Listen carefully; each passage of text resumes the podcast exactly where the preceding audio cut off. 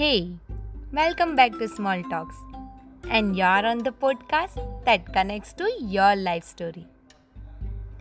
यादें मिठाई की डिब्बे की तरह होती है एक बार खुला તો સિર્ફ એક ટુકડા નહીં ખા પાઓગે શાયદ આ ડાયલોગ આપણે બધાએ યે જવાની હે દીવાની મૂવીમાં સાંભળેલો જ હશે અને મને એ પણ ખબર છે કે આ લોકડાઉનના ટાઈમમાં આપણે બધા યાદનો ડબ્બો ખોલીને જ બેઠા છીએ તો ચલો આજે થોડી યાદની મીઠાઈ મારા સાથે પણ ખાઈ લ્યો.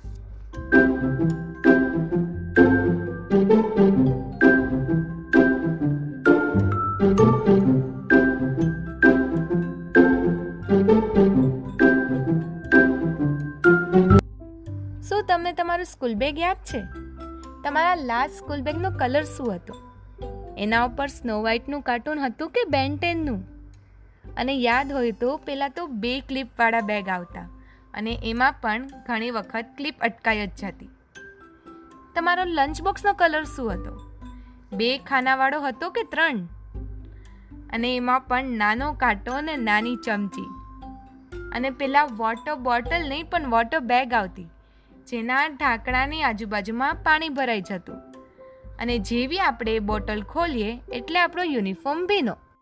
કાલે રાતે અમે ભાઈ બહેન થોડી આવી જૂની વાતો કરતા હતા અને અમને બહુ મજા આવી.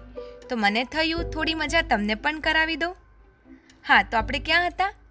અગર તમને તમારું સ્કૂલ બેગ, તમારી વોટર બેગ અને તમારો લંચ બોક્સ યાદ આવી ગયો હોય, તો એ પણ યાદ જ હશે કે કેવા સ્કૂલે જઈ અને પહેલાં જ પીરિયડથી રિસેસની રાહ જોતા.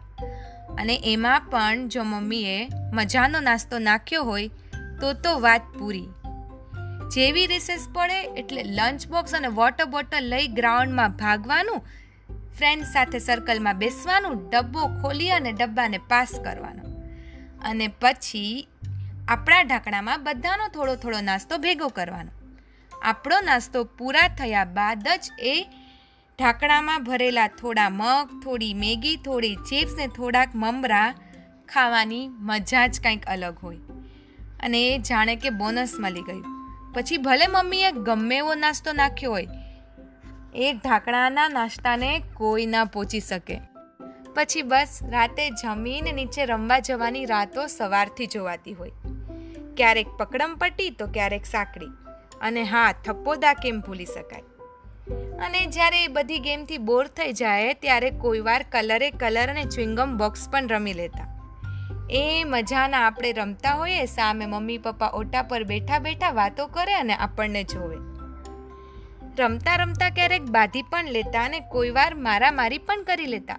પછી વડીલો ઊભા થઈ ઓટો મૂકીને આપણને છૂટા પડાવતા. ગમે એ થયું હોય, પણ બીજા દિવસે સાથે જ રમતા. કેવું બધું મસ્ત કિટ્ટાને સૈયામાં પતી જતું નહીં? અને અત્યારે તો શાયદ સોરીમાં પણ નથી પતતું. અને હા જો મને યાદ આવ્યું. ઉનાળામાં ગોલો ખાવાની મજા એટલે તો આ હા હા રોજ બપોરે ગોલાની લારીનો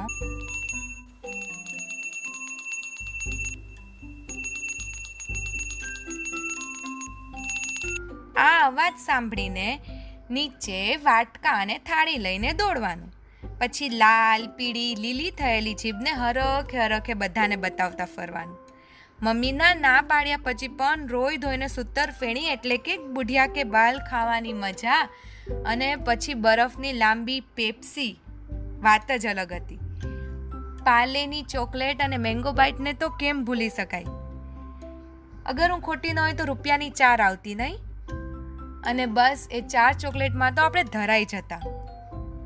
કદાચ અત્યારના છોકરાએ આ બધું નહીં જોયું હોય અને માણ્યું પણ નહીં હોય. કહેવાય છે ને કે સમયની સાથે બધું જ બદલાઈ જાય છે. એટલે જ ને થપ્પોદા પહેલાં તો છુપ્પા છુપીમાં અને હવે તો હાઈડ એન્ડ સીકમાં બદલાઈ ગયું છે. આંધળો પાટો હવે બ્લાઇન્ડ ફોલ્ડમાં બદલાઈ ગયું છે. સૂતરફેણી કે બુઢિયા કે બાલ હવે શુગર કેન્ડી બની ગઈ છે. ખબર છે? વાંધો ક્યાં આવ્યો છે? ગ્રાઉન્ડની જગ્યા હવે સેલ ફોને લઈ લીધી છે અને વાતોની જગ્યા હવે સોશિયલ મીડિયાએ લઈ લીધી છે. હવે તો પબજી ને ફ્રી ફાયર જ ટ્રેન્ડમાં છે. પકડમ પટ્ટીને સાંકડી તો હવે જૂનું થઈ ગયું છે. પહેલાં બાળક, ભૂ, બાબા એવું બોલતું અને હવે બાળક, મોબાઈલ, કાર એવું બોલે છે. પેલા ઢીંગલી લેવાની જીત થતી અને હવે તો લિપસ્ટિક લેવાની જીત થાય છે. ખરેખર બધું જ બદલાઈ ગયું છે.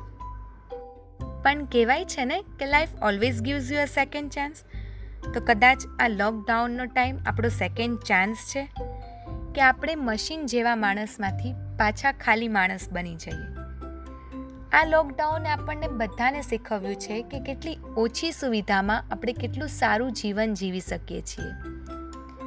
એક ચાન્સ હજી આપણા પાસે છે કે આપણે આ જગજમાટ અને દેખાદેખીની દુનિયામાંથી બહાર નીકળીએ. યાદ રાખજો એવું ક્યાંય નથી કહેવાતું કે life gives you a third chance thank you